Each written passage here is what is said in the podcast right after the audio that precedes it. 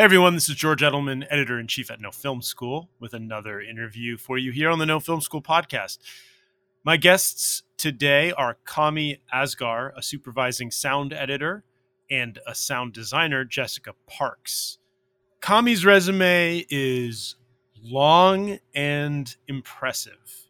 I wouldn't even know how to begin to talk about all the movies that you've seen or heard of that he's done sound work on from, you know, Secretariat, Venom to Apocalypto. I can't even, like, the list is just endless. Uh, he's done a ton. Jessica Parks was a production executive, a post production executive at Sony who worked with Kami. And then, as you find out through the course of the interview, at a certain point, she became interested in actually getting her hands dirty in actual sound design. So she stepped away from that and started working with him more closely on the sound design part of things. Um, but she had been an exec at Sony prior and worked on projects from Star Trek Beyond to Star Trek Into Darkness to Jumanji, Welcome to the Jungle, um, and of course, the first Venom. And you'll find out more about their careers and how they've intertwined through the course of this interview. But I just want to lead into it by saying people don't realize how many jobs there are and careers there are in in the industry. A lot of people come into this thinking, you know, you can be a director, you can be a writer. And we talk about this in the interview, but one of the things that I learned very early on was a friend of mine who went to USC grad school told me that in an early class they showed some scenes from Star Wars with just the production sound. And if you haven't seen those clips, we've written about them on you know, Film School. They've been on YouTube for a while. You hear Peter Mayhew, who plays Chewbacca, speaking through the mask in his Cockney English accent, and you just hear, you know, the weirdness of, of the set and the production sound. And it doesn't sound good, and it's not the finished movie.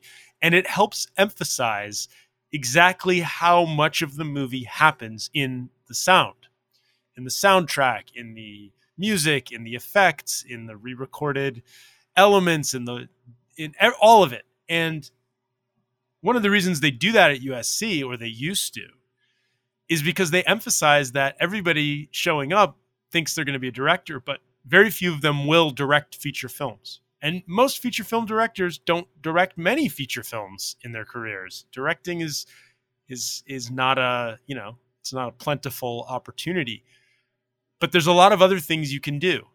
And as Kami and Jessica point out, some of them are extremely creative and rewarding and impactful on the finished product. So, without any more talk from me, we'll get right into talking to Kami and Jessica.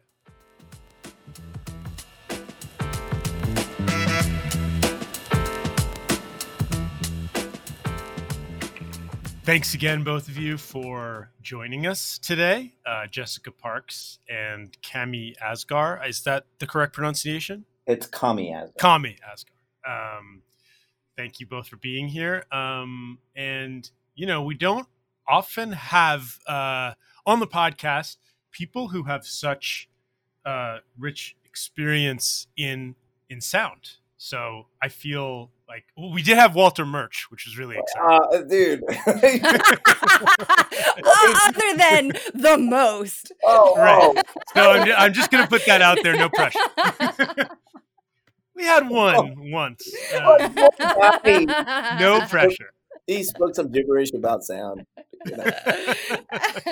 I mean, I'll be honest, that one was intimidating for me because I was just like, oh man, like what do I even? How do I? Not that you guys aren't intimidating in your own way because you are, mm. but but then, but he was with him. It was just like I've read all the books, so what do I even ask you?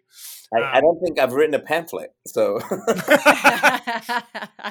so yeah, I always like to start by asking people about what initially brought them because you know no film school it's an educational site and we try to help people figure out or find you know entry points into the industry but we also have a lot of readers and listeners who are well along their way. But i like to ask guests what was sort of the beginning for you in the field? Like what brought you in? Uh sure. In the field of of just audio? Yeah and filmmaking. Like what where did it begin filmmaking come on Fil- filmmaking. Oh, just filmmaking. and audio. Uh, it, it can all, however it worked, however it started, and however it came together. Uh, for me, I was not not no audio school. nope, no audio school. Uh, I took the most traditional possible path, uh, which is sort of coming to the decision when you're a teenager that this might be the next step of your life, really, when you're at the height of not knowing what in the heck you're supposed to do next. Uh, I I uh, I discovered I, I took a look at my skills and I saw that I was uh, good at math and I was good at music. And what do those things what what can those things get you and um, what and uh, what do i like and just sort of slowly over time narrowed it down to I really like sound for movies. Uh, I was one of those kids who was at the the theater every single week in the summer, uh, watching everything that just came out over summer break. So I thought maybe I can get into get into film. Uh, maybe I can play bassoon for film. I was a, a bassoonist.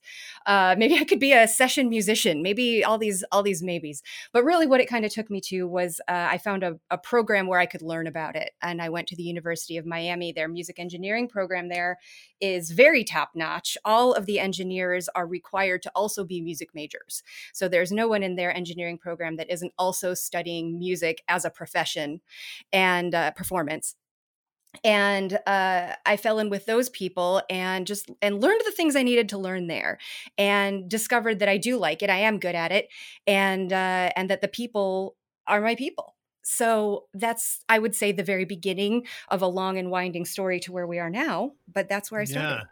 So you were you were love you loved movies but you also knew that music math engineering like that that audio was the place within the industry for you. Like that was all that it, kind of in yeah yeah. I knew that those were things that came fairly naturally to me. Uh things that I don't know if you've had this experience, but uh, sometimes you're just good at a thing that other people aren't good at, and it's perplexing to you how they're not good at it. No, I haven't. I'd love to have that experience one day. well, sounds nice. well, unfortunately for me, that happened with math. okay, yes. so uh, you know, it's not a very sexy thing to be good at, but I thought, why why not capitalize on this skill I seem to have? Can I work that into the next thing? Should I try to work it in? Maybe it's not what I end up doing. And uh, you know, my mom who was a single parent but was very much not that person who had a plan for me she always wanted me to uh, follow what i thought i wanted to do and when that changed a few times she was there for it she was always backing me up uh, when i was in school for uh, when I was in school for sound and went to uh, like the AES convention and and told her about this or that person in the industry who I had met, who I'd had a brief encounter with. Uh, uh, there was a Christmas she wanted to get me a pair of headphones, and she found a way to email every notable person I'd ever met and huh. ask them what are good headphones. Wow. so, so, uh, wow. so yes, yeah, yeah. She was very supportive that's a really good, you know, that's an asset to have somebody who's in your corner in that way. Of course, you know, when you're when you're pursuing something that isn't necessarily the beaten path, right? I think for a lot of freelancers in general, not just uh, music or art or sound, uh, just generally people who live that gig life. Um, I know that they have a lot of hard, they have a hard time justifying it to their parents at first, and uh, eventually it pays off. But you got to work really hard. Yeah, and how about how about you? What where was your beginning? Where did it start for you? Um, it's funny. Mine is the 180 degree opposite in that I I wanted to. Uh, I was in architecture. Uh, I really wanted to be an architect. That was my dream. My grandfather was an architect, and I really wanted to be an architect. My dad, however, was a uh, he owned theaters like uh, movie theaters in Iran um, and he owned a sound studio where they used to dub movies and do sound for films and stuff. And I, you know, I was around it a lot when I was when I was a kid. I'd always go to my dad's office and stuff, but I wasn't really that interested in it. Um, and then my uh, I moved here uh, when I was like 15, and in school I just pursued um, architecture. Like I was taking double classes in architecture and and drafting and stuff in in high school and I started in college, and that was just my mindset. I'm going to get into architecture. So, do you have that? Sorry to interrupt, but I have to ask: Do you have that like amazing architect handwriting that architects have? I, I, I used to when I used to do my cue sheets back when we did cue sheets. My handwriting yeah. was was really good, and and it was like you know it was perfect for writing cue sheets. Yeah. Nowadays, no. I mean, who writes anything? Anymore? Right. No, I mean, yeah, that's just a weird thing. Every time you have to handwrite something these days, it's always like, oh my god, I don't even know what, how to do this anymore. Pen, but, you know? but yeah, I always, I, I, I always thought that architect handwriting was the coolest. So, yeah, and and you know, and that's part of the thing, and especially in drafting, you had to be very precise because you couldn't just erase it. You know. Yeah. Um, but um, unlike Jessica, the my downfall in uh, about second year of college, I realized I'm not going to get far because I was sucked at math. Hmm. I literally could not, you know, and and I'd taken trig and calculus and all that kind of stuff, and it was really hard for me to kind of, you know, work that into my brain. Um, but I really had an artistic thing, so I started getting into photography and, and art and uh, you know design and stuff like that. Um, and uh, you know that sort of brought me into uh, uh, working on Macs, like early Macs, working on Photoshop and PageMaker and stuff like that. Um, and my dad, at the same time, had a production company out here, and his whole thing was, I, I need a sound company because he spent so much money on doing sound for his films. Like I can just build my own sound company and not have to have that, you know, issue of of um, uh, paying for this service that he knows so much about. Um, so he started a sound company. They had bought a Mac 2 computer at the time, was a color Mac, and nobody in their in their realm knew how to work. They all knew how to work on moviolas and and and uh, uh, flatbed Steenbecks and stuff like that. And actually working on film, none of them knew how to work on a computer whatsoever. So right. my dad knew, and I just moved back home because uh, I was out of money. Um, and uh, my dad, like one time at dinner, is like, "We just bought this Mac. Do you know anything about it?" And uh, and I go, "What Mac?" And he's like, "It's a color two, you know, Mac two or something." And uh, it, I was like intrigued. I'm like, "What? Yeah, I'll come show the guys how to work it." And so I started showing up to the studio at nights and showing the guys like how to work a Mac. And like these guys didn't even know how to move a mouse it was that you know, early on in the world of yeah. You know, they would move the mouse and be wowed by the fact that they did something. Um, so, so I, you know, and I remember the first sound effect I cut. Then this guy was like, "So we want to put a gunshot here," and he showed me like how, where, like I framed forward. I'd read the manuals and like how to th- how the thing works and stuff. We parked the picture on on the flash of the gun and and you know, he goes, pick a gunshot, and you know, and there's a series of gunshots that were in the, um, right. in in the thing, and you know, I I previewed it for him, like this is how you preview the sounds, and and I go like here, and I just grabbed the gunshot and put it into the timeline and played it back, and I was wowed, and that was it. That was like me going, wow, that was kind of cool, you know, and much like Jessica, that's when my you know I came home and told my dad about it, you know, the next day, and and my mom turned around she's like why don't you just go work with your dad? And she's always been that person that just slowly pushes you in the in a direction. Right. Um, and that's where i started. I started working for my dad and um, then i started working for different companies. I ended up here in sound. Yeah your uh your resume as a supervising sound editor sound effects editor is massive. it's, it's, like it's overwhelming. Uh, we could there's too many projects to talk about, and I kind of want to go back because Jessica, you have you know we're talking about sound and, and where that comes in, and but math, you have a lot. You you've been a production manager, um, and you've been a producer and a post production supervisor. So I'm sort of curious for both of you, and I think this is really useful for our audience, like we've talked about kind of the original inspirations where you get started, but you've done a lot of different things in the industry, or you've worked on a lot of different kinds of projects. What uh, can you tell me a little bit, Jessica, about like being both a sound like working in sound and post and having that interest in it and being a production manager, which is kind of a different deal? Yeah, yeah, sure. Uh, so I started in sound. I studied sound, uh, and I moved to New York to try and make it there and try try to get a job. And I was doing okay.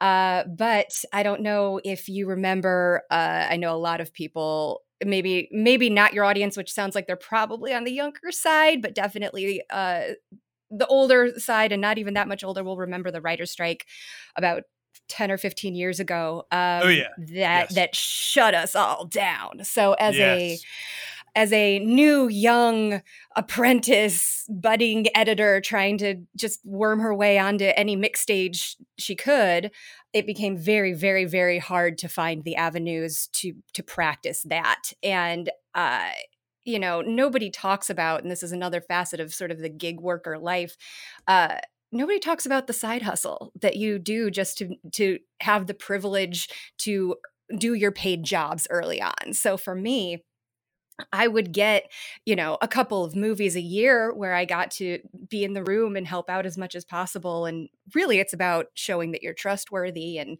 uh, making connections and just having a good spirit and attitude about everything. Um, but the work just wasn't there. And so in between, I was taking temp jobs. I was working in a, you know, a, a medical office here filing and a tax office there filing and doing other things just to make ends meet uh, between gigs, little three, four week jobs. And um, right as that strike happened and my my work just started slowly dissipating and pushing and slipping away, uh, I was offered a full time job at an architecture firm, which is hilarious to me now that I hear your story, Kami. so I I worked at an architecture firm. Yeah, yeah.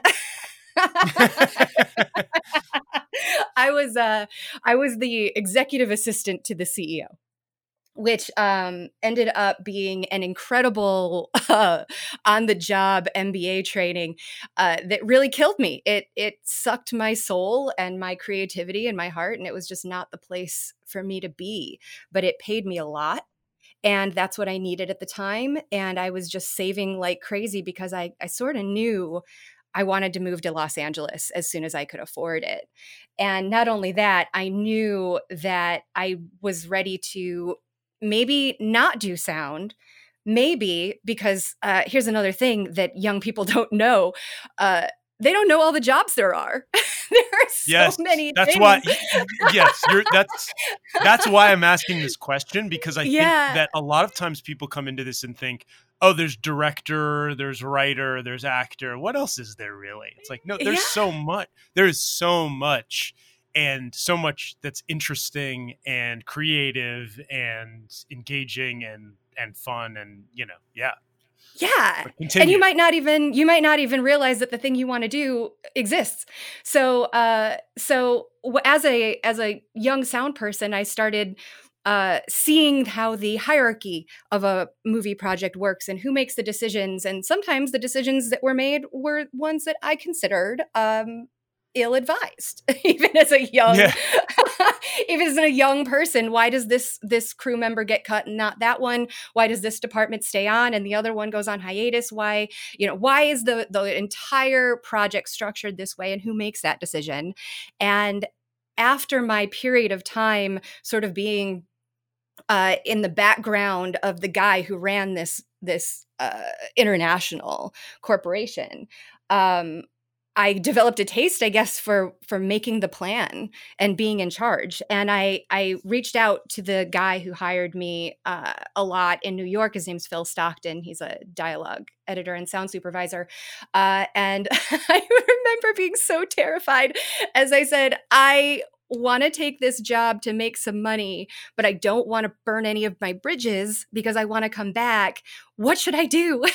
and he was like make some money this yeah. is a tough this is a tough moment so when i was ready to come back uh, three years later i emailed him and i said hey surprise i'm ready to come back do you have anything any space and he uh, uh but oh I, I threw him this curveball but i think i want to be a post supervisor I know that's crazy. Where do I even begin? And he did me the solid of um, he was in LA at the time, even though he was based in New York. Uh, and he said, I'm working on a movie right now. We're in the final mix. We only have a couple of weeks left. But I talked to our post supervisor. And if you can get out to LA and if you can find a place to live and get yourself a car and basically live like a local, uh, he can get you a badge to the Sony lot and you can follow him around for free for a couple of weeks and he can show you the ropes and introduce you to some people. And I was like, "Great, I'm I'm leaving that for LA to be a an intern." so that's what I did. I came out, I bought a one-way ticket actually. Um, to do this unpaid job. Uh, I did some couch surfing and it became clear to me and this is something that everybody has to just know for themselves and, and discover on their own that for me los angeles was the place that i wanted to be to do my work. Um, a lot of people don't like la a. Lot of people prefer new york or they prefer different environments and uh, and it just it's a thing that's very individual. But i think i just got a very strong feeling that I needed to stick it out and I needed to do it in LA. And uh, I wish I could say that was the end of my road bumps, but that, yeah. was just, that was just yeah. the beginning of, of my work in post. And then I was very fortunate to meet uh, uh, the guy who had recently taken over running post at Bad Robot. His name is Ben Rosenblatt. And he uh, hired me as a post coordinator and later a post supervisor. And then I started working on uh, some of those bigger budget movies post supervising. So for the past three years, I've actually been uh, executive uh, director of post production at Sony Pictures. And in February of this year, before anybody knew anything was wrong, uh, I quit. oh, wow. Great timing. I know. so, uh, luckily, I had, uh, I have managed to with the help of people who i've worked with as a post supervisor for years uh, i've gone to certain individuals kami included and asked them if they would be willing to take me under their wing, pretty please, and show me what they do. And uh, that's what I've been doing ever since. And I got to tell you, I love it. Even even working from home, which is the less than ideal version, and I know that that's what we're here to talk about. Uh, it's just when you're doing the thing that you should be doing, it's not work, and that's where I am. and I know everybody says that, but I see Kami, and he's the same, and he's been doing it for longer than I can think of. So yeah, uh, let me. Yeah, I mean, and and going back to Kami for a second. So just to give everybody a sense, uh, you know, you guys have been working on some very big movies. We're talking about the biggest movies, like Venom, for example, is one you both worked on. so like, so when it comes to like, can you guys tell me a little bit about like that one of these projects that you've both been on? What the breakdown of roles and what you guys have done on them is. So so we all have a yeah a, a context a little bit. Um, well the first the, the first movie that me and jess worked on was actually the first venom right jess? Yeah. Yep. And and uh, you know she she was my post supervisor. So it was the person that i would answer to for you know the budgets and schedules and you know uh, uh, getting the right things to the right places and the right people and and all that. And so anytime the phone would ring, uh, and it's Jess, it uh, you know uh, you would always sweat a little bit and go, oh man. now I get no respect. Well, uh, well no, and uh, you know, and, and we've done a couple of movies together. I think Charlie's Angels was the other one right? Yeah, at Sony. These are these are while I was working uh, as the uh, one of the post execs at Sony. So yeah. yes, and- we we worked on Venom first, and actually, even when this Venom started, I was I was, was, the post executive. yeah, we did the you know yeah. we worked on the budget and schedules yeah. together. That's but right. at the same time, you know, she did pull me into her office once to you know she wanted to talk, and and again, you know, you start sweating like, am I getting fired? Um, and uh, and she just goes, I don't know how to say this, but I, I want to be in sound, and uh, can can can you help me? And and it was sort of sort of a relief, uh, but um, at the same time, you know, I had a just happened to, you know, I get a lot of this where, you know, people call me up, uh, young filmmakers, uh, friends of, you know, or maybe even some interns uh, uh, that are working on some shows um, that you befriend and they call you up and want help with sound. Um, and so one of these guys had called and had a film that he had shot, uh, a short film, horror film that he had shot, and um, uh, it was sitting on the shelf. And we just happened to connect on Facebook. And he's like, "Hey, Kami, you know, you know, it's I know it's a lot to ask, but can you help me finish this movie? And it just really needs a sound job. It's a horror movie, and horror movies, you know, are are sound intensive. It's it's one of the key roles in in telling a horror story. And uh, you know, I handed it off to uh, Jessica and Eileen, who uh, was my assistant on the show. And Eileen did the dialogue and and and all that, and Jessica did the sound design and and the sound effects. And I immediately knew uh, you know, because I've done this before where I have, oh, you know, young people come in and we try and help them get into the business. Our business thrives on having new uh, people come in and have yeah. new voices and new um, uh, outlooks on things. And, you know, you sit with people and you give them something to cut and then come back and watch what they've done and give them pointers and whatnot. But you immediately find out like who's really cut out for this and who really can understand filmmaking and besides that, how sound works in filmmaking. Um, what are the indicators? I'm really curious well, about that. Like, well, I mean, uh, sometimes it, it, you know, people are very green and they don't understand how the first step of sound in films, and that could be people that have come out of film school. You know, their focus was entirely like you know producing or directing or acting or whatever. You know, the big, right, yeah, yeah, yeah. You know, the the normal things. the normal things. Yeah, I mean, I have many stories about that, but yes. um, uh, so you know, they, the, you know, when somebody comes and sits down, and you show them, uh, like this is how you cut dialogue and make it smooth so that you don't hear the cuts, and and some people pick it up and they get it, and and and some people just don't understand it. They just don't understand the basics of filmmaking, and and it takes a lot longer for them to get it, and um, but on the sound effect side of things, it's picking the right sound that work. I mean, you know, if I open up my uh, SoundMiner Pro, which is our our database of sound effects, there's a million sounds in this thing. You know what I mean? And you can pick, you know, from ten thousand different door opens.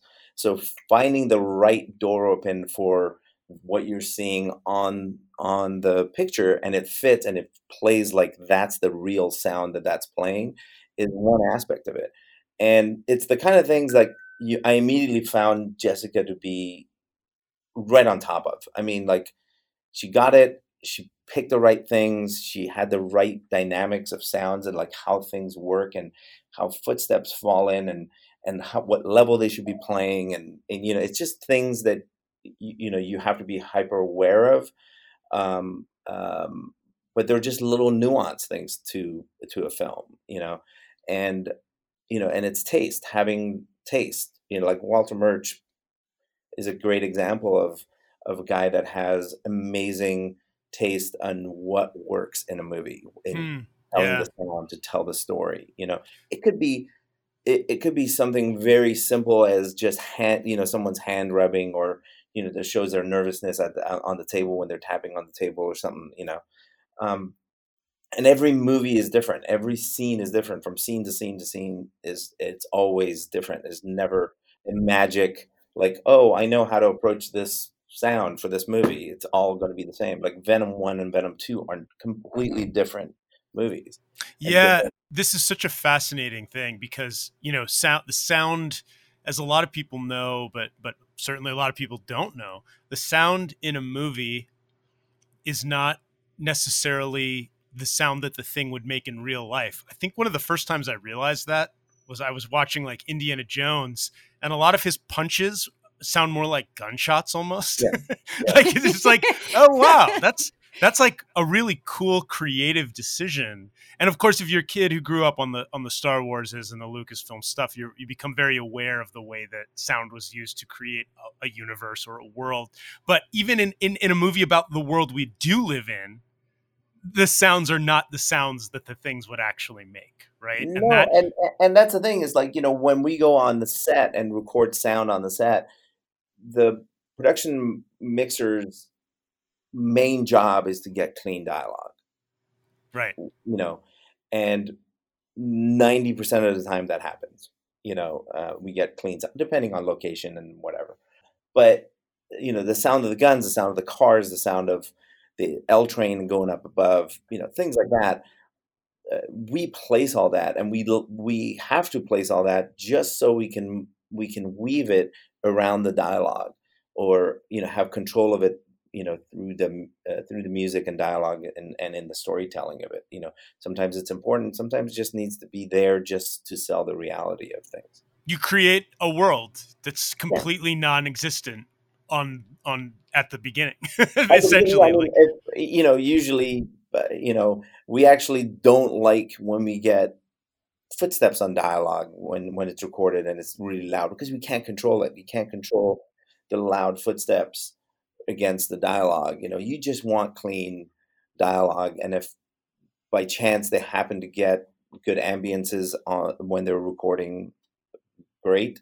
If they don't, it's fine. You know, but the dialogue is the important part. That's the that's the the emotion in us in a, on the screen to have an actor who's in the moment at that moment performing what he's doing um you know he's in, he's in a scene he's he's doing it with an, other actors and all that and and they're they've created this thing and having somebody come in to re-record that on an ADR stage and we do this all the time and it and it, it is an art all in itself too but they come into a gray room with six people standing around them going okay go back to where you were before right. right. and and do, give us this just emotional thing that you just did you know you're uh, can you recreate that here in this gray room you know uh, so getting you know good production sound and and and I and I love production mixers that are amazing and get us amazing sound. I that's the most appreciated thing in our in our world. And um, you know, and it's the thing on the set that is uh, that is sort of you know sound comes way down the line. You know, everybody else gets their get their thing and the marks and whatever, and then okay, bring in the sound guy and uh, try and figure out so that you don't put a shadow across the guy's face and let's go. You know, and it's it's sort of like the last thing every, everybody thinks about. Um, yeah. I, Can will- I have one example for you. I was yeah, working please. as a as as a uh, you know a location sound recording guy on on a on a small movie, and we're shooting in this house in Malibu, and it was me and and and um, uh, my boom operator. We're shooting at inside this house, and a beautiful view of the ocean and all that. And we sort of got kicked out of the the room that we we're shooting in because they were trying to light it, and they're like, "Hey, you guys are in the way. Can you go out and wait for us. So we just went and sat in the living room, the two of us, and nobody called us in. And all I hear is somebody going, you know, okay, ca- camera, and nobody said speed, nothing. It's just like, I mean, the director goes, all right, action. And then as they're doing this intense scene, I, me and me and this guy John walked into the room, and they're like, "Hey, you just walked into the shot." I'm like, "Uh, you don't have any sound," and they're like, "Oh shit!" They're all Oh, like mad at us. We're like, "What are you doing?" That Oh is uh that is Yeah. that is and that was the case every time. It just sounds like sort of like the last thing, and we, you know, we have to come in and fix it. Anyway, coming back to Jessica, Jessica and Eileen did an amazing job of of doing that short film, and which has won a bunch of awards, uh, uh, right, Jess? I mean, yeah. I'm sorry, I don't mean to laugh, but yes, it has won some awards. Only only like one for sound though, not like uh but it's insane. It, like this movie has won so many horror film awards. It's nuts. It's, Yeah. I mean, like literally, he puts it into uh, film festivals every week, and it and it and it always wins. And I attribute that, and he does too. Attribute a lot of it to the fact that the sound works. It really sells the horror in the movie, you know.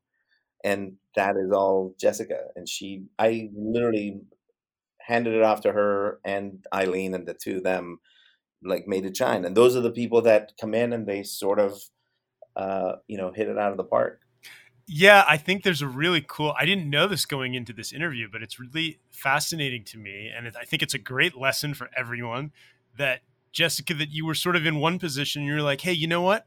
I don't want to manage this this way. I want to go down at this level and learn it. Like I want to develop this other skill. Um, and and ego wasn't an issue, and you did, and now you're succeeding at that. That's like that's really cool and and rare, honestly. You It know is. what's so funny is that uh, I don't know if I would have done it. Um, I if I would have acknowledged that I wanted to do it, uh, but it kind of came from the idea sparked in my head of cha- of, of making the leap uh, when my when my alma mater, University of Miami, asked me to speak to the students, which is very they do that every week uh, to the students in in that program.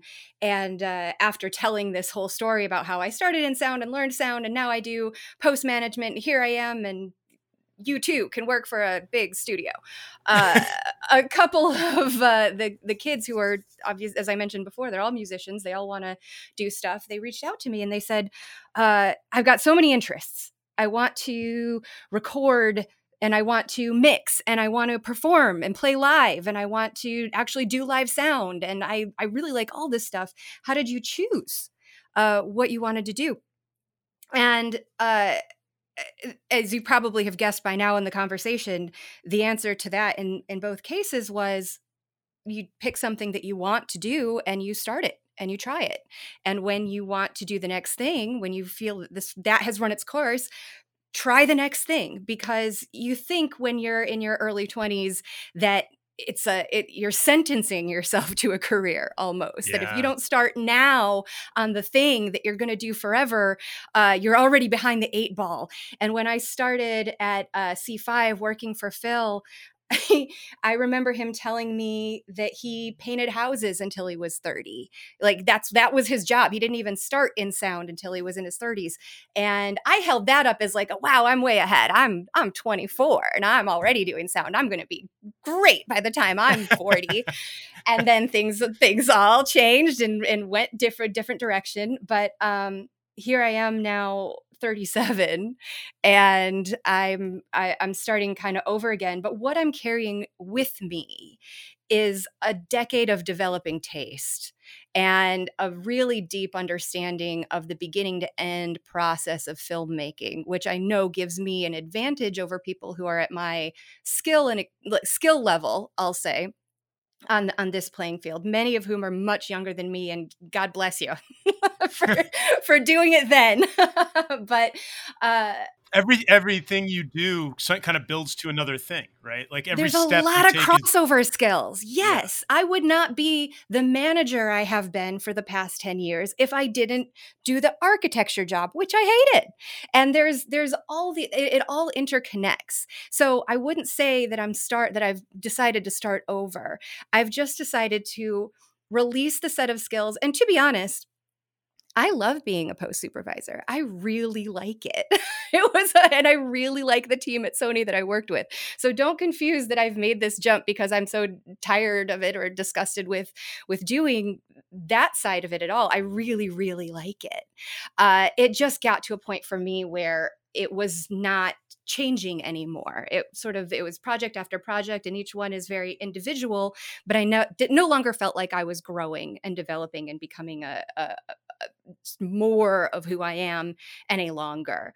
And after telling two students, "Hey, I mean, if you really if I really wanted to do sound right now, I could. In fact, I've got better connections."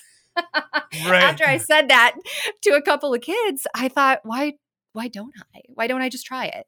And um, so, yes, I will say that that Kami was one of the earlier people I confided in about the idea of doing it, and um, and he it, fully respectful. I don't think he expected it to happen maybe as quickly as as I did it, but well, but uh, yeah. Let me ask you guys some things. So, uh, you know, the world has changed a lot in 2020.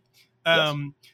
Let's talk about. So, I want to talk about virtual mixing environment technology, which mm-hmm. I don't know much about except what it's called, and I think that you guys know about it, and I think our community would definitely like to know more about it and kind of about what direction we're going in. We're remote, like they, we we've talked a lot about you know how things are changing from the perspective of the way they shot Mandalorian or shoot it in that yeah. you know virtual environment and how that's changing the nature of production and visuals. But let's talk about how that works with sound, and you guys know better than anybody. So yeah, I well, want to hear. I want to learn.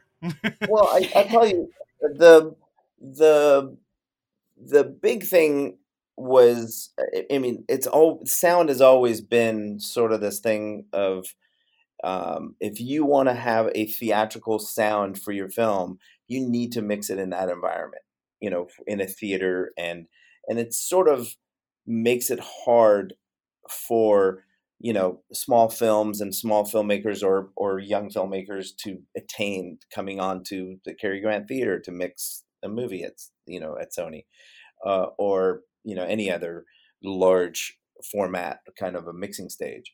Um, but this uh, pandemic thing wasn't wasn't sort of the the uh, it wasn't the Sony's uh, new virtual mixing environment uh, headphones didn't come from the us dealing with a pandemic, but it just happened to be one of those technology things that just that just happened to be at the right place at the right time. Sort right. of like Zoom, Zoom is to everybody too. Zoom became this yes. thing. You know, it was there for a different reason, but it got used for that purpose.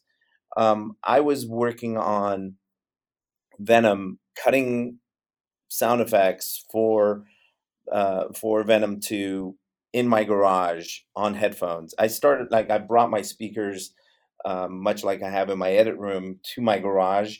Um, and uh, you know, my kids are doing uh, classes on on Zoom next door, and my wife is working out of the, out of the house, and she always works out of the house. That's her office, and um, very quickly I started disturbing everybody. You know, my kids would just every time I play an explosion, my kids would like, "What are you doing?" And so that turned into me and I have a schedule, I have things to do, you know, and that turned into me working on headphones and you know, it's doable. I've done it before, but it's very very very tiring. It's, you know, um, having you know explosions and body hits and and all the big sounds that happen um, uh, that close to your ear constantly for nine hours a day um, um, is is tiring and and you know I I literally leave the garage in the afternoon and uh, just be spent completely spent and not really knowing how everything really comes together you know I'm we're just doing I'm just cutting the right sounds into place but it's not really like me trying to mix it or anything and I would send my tracks to Will Files, and and he had the luxury of being home by himself and his um, mix room that he'd built in his living room. Um, he could play things louder, but again, his issue is also that it's a small environment. This is not a theater; it's it's a living room. Um, and uh, Tom McCarthy from Sony Pictures, he's the head of the sound department, called me up and said, "Hey, you know, Sony's developing this headphone thing uh, do you want to test it out? Um, uh, because you're going to be mixing on the Cary Grant Theater, and this sort of replicates the Cary Grant Theater. Now, there's other um, versions of of this technology that have been out there. Um, uh, Smyth, I think, is being one of them, but it takes uh, equipment to make that stuff work, and it's you know kind of expensive. Um, so I, you know, I kind of said, sure, you know, I'll try it. You know, anything is better than doing this. So I, it was. And, so I you know went to Sony. They put microphones inside your ear, and and you're sitting in the Cary Grant Theater, which is a big giant theater, um, and uh, and it's Atmos and and all that, um, at Dolby Atmos, and so they you know they play a series of tones, and then you put on these headphones, and they play tones inside your headphones, and we're on social distancing with everybody. It's like everybody's wearing masks and all that, and then the crew who's developing this in, in in Japan and they're on Zoom and and you know they hand me a pair of headphones and and uh, a couple days later they send me the software uh, uh, plug-in to put in my Pro Tools and and and work from home and see what I think. The moment I got this thing hooked up and uh, which is actually really relatively easy to do, um, and I put the headphones on, it literally sounded like I was on the Cary Grant Theater, and that's crazy.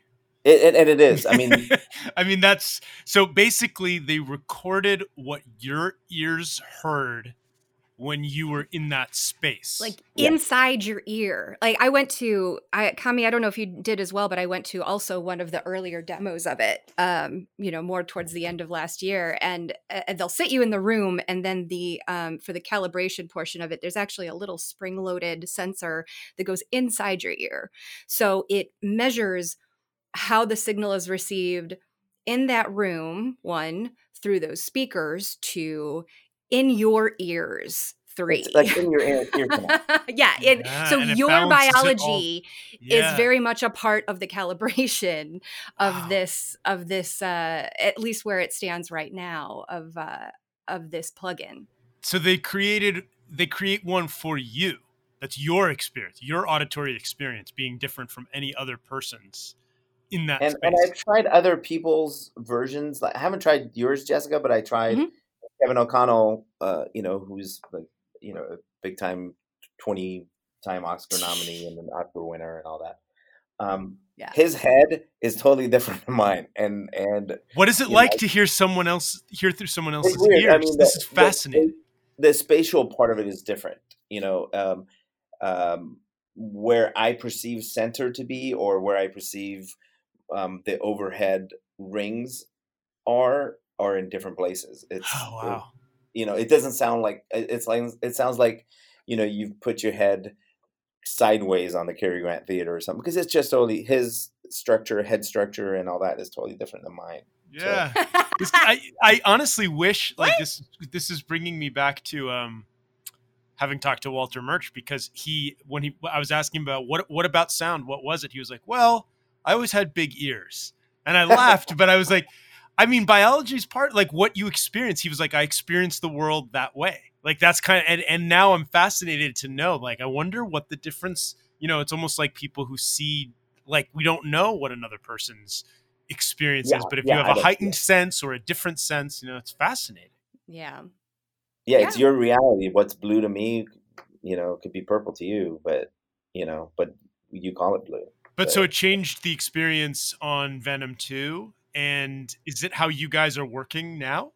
Yeah, well, so but basically, um, it it changed the experience of like me cutting sound for the movie, and so I was able to place panning wise, and and you know you you have uh, you know somebody going across the screen, uh, or you know Venom throws some guy into a wall on the left side of the screen or whatever.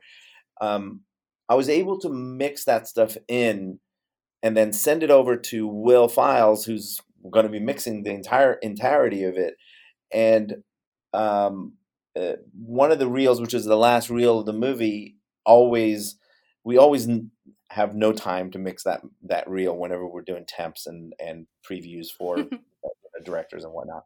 And um, uh, so I got 20 minutes like literally, Will calls me and goes, "Hey, I have no time to mix the effects on on Reel Five, um, and we got to get this done today by, you know, uh, eleven o'clock at night."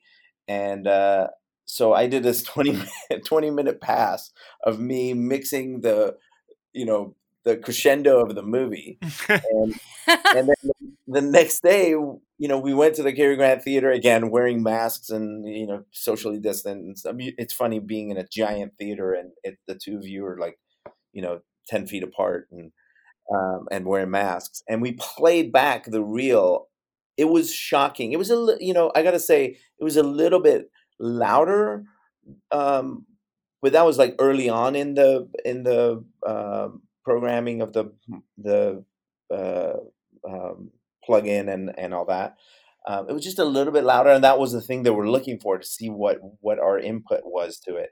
But it was astonishing for me to sit there and go, "Oh my god, it sounds exactly like how I heard it in the in my headphones in my garage." I was, I mean, literally in my garage while the AC is running and the washing machines in there is running and all that, and I'm mixing, you know, a big giant movie on headphones. I will say there's there's a couple of moments when I was working at my dining table, and uh, I have the the plug-in running with the headphones, and my boyfriend walks in, and I think, oh shoot, I must be blasting him out with this. It's so loud in here. because it does it seems like there's speakers and you still get the room the room that you're sitting in you still get the sense of being in a room not that closed off feeling that you get with just headphones on. So, yeah, yeah so it works. everybody can hear it um, yeah mean, yeah it I seems that way. thing. my wife would walk in the garage and i'm like oh i'm sorry I'll, I'll turn it down. She's like what are you talking about? Oh man that is so weird. Um how do you guys think or do you think that this will impact the audience's experience because more and more because you know theaters aren't open or some are the theater experience is changing a lot of people are doing drive-ins. I've heard some complaints about the sound on drive-ins. I'm sure you guys have thoughts. Um, but like what like like does this sort of ability to create the experience of sound in a space yeah i mean take us to a different place as as theater goers or as people watching at home I think this is step one. I mean, it's like sort of like when the iPhone came out and somebody hands you an iPhone and and where do you think it's going to go? Nobody knew. I mean, nobody kn- knew that it's going to revolutionize how people, uh, you know, uh, uh, work on an iPhone. no, know? yeah, I was I was personally pretty confident I would never need one at the time. Yeah, exactly. I don't need that. I can, I can play video games, you know, whatever. You know, but this this is sort of that. I mean, the opportunities within this technology are sorry to say we use one of their terms is boundless. You know, it it is um it is you know like you just said i didn't think of that you know driving movie theater driving movies one of the worst things about them is sound. Yeah, that's why I don't want to do it. Frankly, like it's like, it's well, like I'm just like, eh, it's like half the movie experience. Like it's. I mean, now imagine if even that. in your car and you put on headphones and you listen to it like it would sound off of speakers that are tuned by experts. You know, and that's the thing. That's it, crazy. It that's just crazy. You're listening to it at reference. We go to theaters. I mean, we mix a movie that's in a theater that's been tuned by Dolby, by engineers. It's perfectly placed speakers and walls and all of that for it to be like the optimal listening experience in a theater. Jessica can, me and Jessica have done this many times where we've gone to other theaters to preview a movie. It's it's mind-boggling that you go to a movie theater and it's a movie theater and it's how bad so it can sound. Does it? Does it? So uh, yeah, that's kind of a fun a topic that I wanted to get to, which is that I don't think that you know sometimes you'll hear DPs and, and directors talk about projectionist or the quality of the image and things like that, but how I don't think it can even come anywhere close to what you must think. You know, when you put all this time and effort, you and, an, and a big team of people into the sound on, say, Venom, and then someone's watching it on their TV and the sound's coming off the TV speakers like against the wall. Like, is it just like, oh my god, like I just want to throw your TV out the window? Like, I mean, what is that? What is that? I mean, realistically, I, I I excuse TV and it's fine because uh, me personally, I don't even have a five one thing in my house. I listen to the soundbar on TV. It's fine because I spend so much time in on dub stages and stuff listening to things loud. At home, I don't care. Um, you but, just look at the subtitles at home, right? uh, yeah, like, uh, whatever, you know. But I, when I pay to go to a movie theater and it's an experience, Right. Yes. I mean, and that's what we're working on. I mean, hopefully we'll get back to it, and I'm sure slowly we'll get back to this. And uh, movies are a warm medium, and and it's very engaging. It's very hard to do that inside your house in the living room, you know, unless you've built yourself the perfect Yeah. theater. Even then, you need the the audience experience, like sort of a together experience of watching a movie. Um, and that's what we work on. That's what we work on. That experience. It's a- and, you know what enables us right now with this uh, in the mid, midst of COVID and all that to do that is the this headphone. You know the virtual mixing environment headphones really enable us to do that. Now going forward, some somebody sitting at their home as, as far as the sound is concerned i mean you can get giant televisions now and that look amazing but sound purely excuse the expression like shit but imagine sitting there in your room with these headphones on and you're hearing reference how how it was actually mixed or on like an airplane. Uh, yeah. Yeah. Wouldn't that be an amazing dream? Oh my god but these like like I love that we're we're we're dreaming about what the next step is going to be. I don't know at what point it would be like that sort of end user integration, you know? Like right Yeah. now it's something that works with the the software that that we use to make the movie. Um although I have no doubts that they're looking way down the line with developing yeah it. i mean yeah we we look at it in our world and Yeah. in our world and and you know to your young filmmakers this is uh, just like when they made you know the a7 sony a7 camera Yeah. which revolutionized filmmaking for young people you know I, I worked on a movie that was a theatrical movie that sony put out that was entirely shot on the a7 camera it's a $2000 camera so the excuses of having beautiful picture and this whole movie was like all dark and very um um uh it was a horror movie that was all took place at night and all that and it looked and felt amazing you know i mean i'm not felt as far as like visually it, it was amazing and it was shot on consumer cameras that you and i can just go out and buy and buy a couple of lenses and go shoot the movie Yeah, I think that that's a great uh, comparison because for people to get a sense of like this is bringing the power to you that hasn't been available to you. You know. Yeah, and and it, this is truly the moment that if you if you integrate this for a filmmaker into whatever format they use to edit their movie or do the sound for their movie, and be able to hear their movie like how it would sound in a theater, it just gives them that access to have great sound in their movies. You, you know, um, does that mean that every filmmaker is going to be able to make great sounding films? No, because again, comes down to like what we were talking about with in regards to like Je- Jessica having the ears and know how and and all that uh, and the experience and, and that sort of things are going to be the the things that are going to bind you. You have to you have to be a filmmaker. You have to be, but uh, you know have talent and and taste and all that.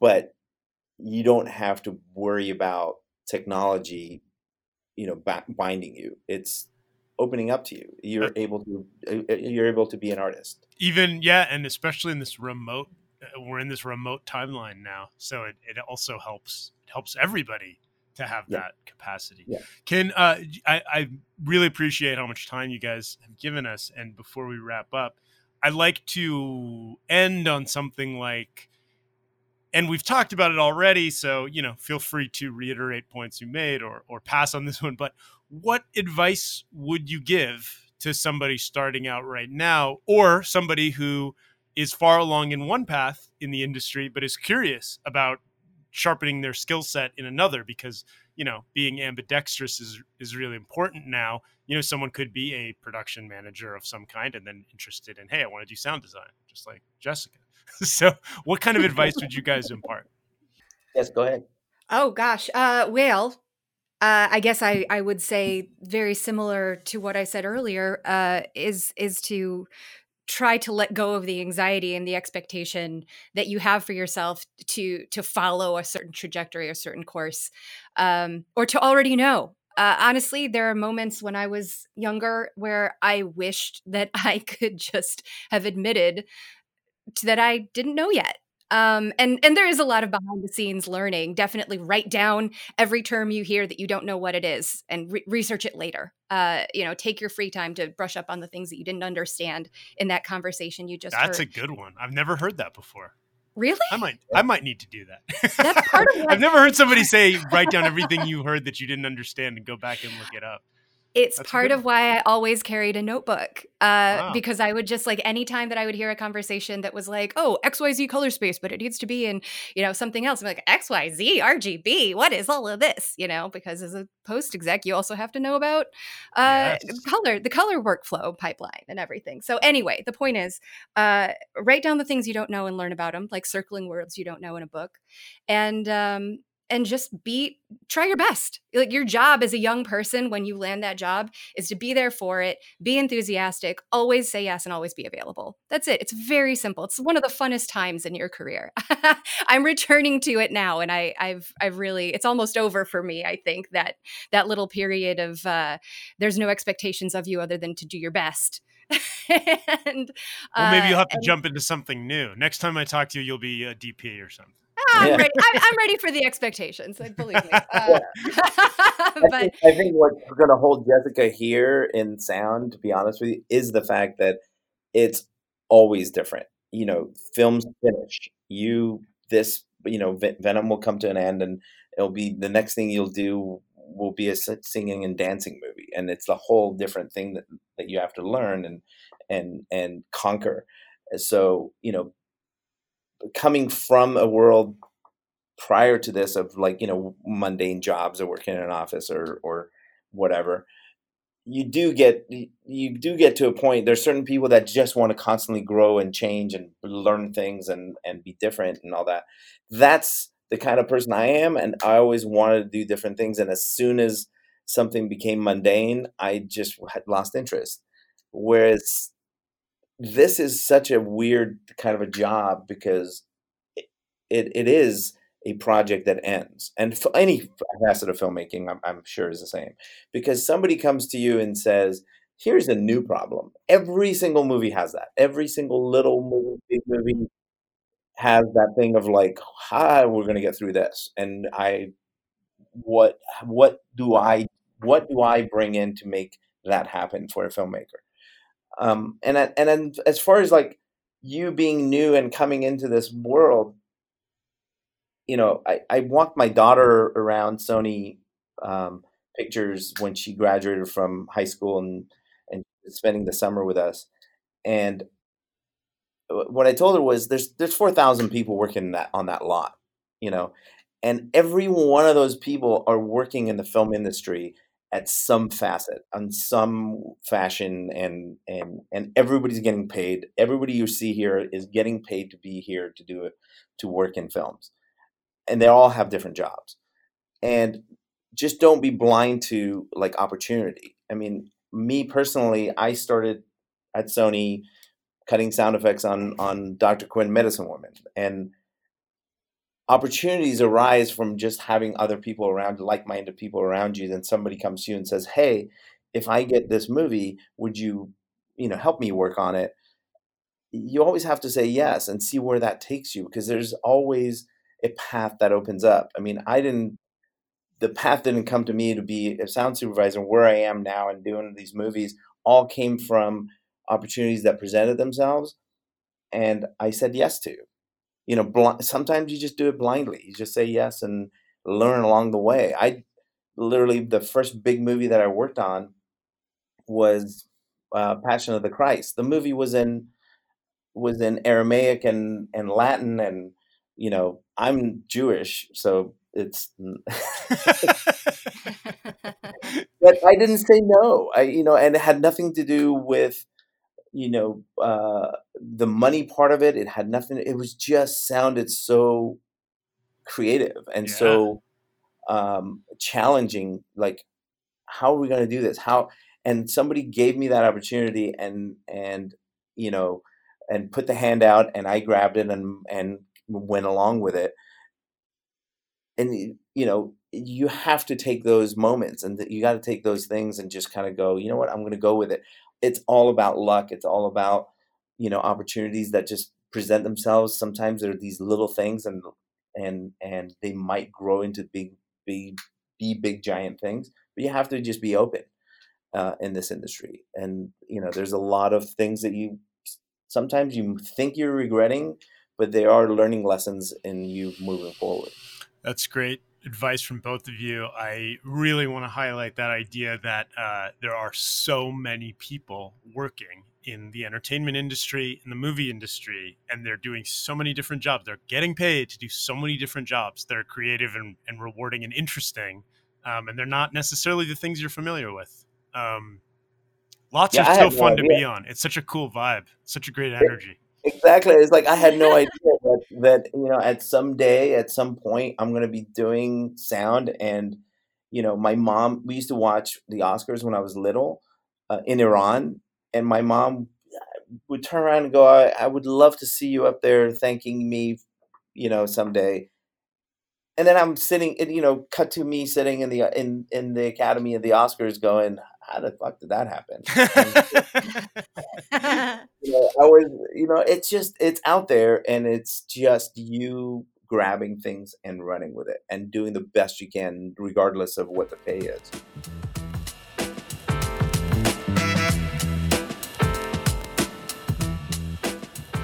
Thanks everybody for listening to this episode of the No Film School podcast. Please make sure to like, rate, subscribe, and leave a comment.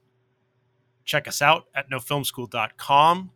Like our Facebook page, follow us on Twitter, subscribe to our newsletter. All you have to do is get our free How to Write a Screenplay ebook and subscribe to the newsletter in the process, and you'll get the newsletter and you'll get the free ebook, and you'll learn all about writing movies. You'll know how to write a movie in 10 weeks. It's, it's pretty cool and uh, doable.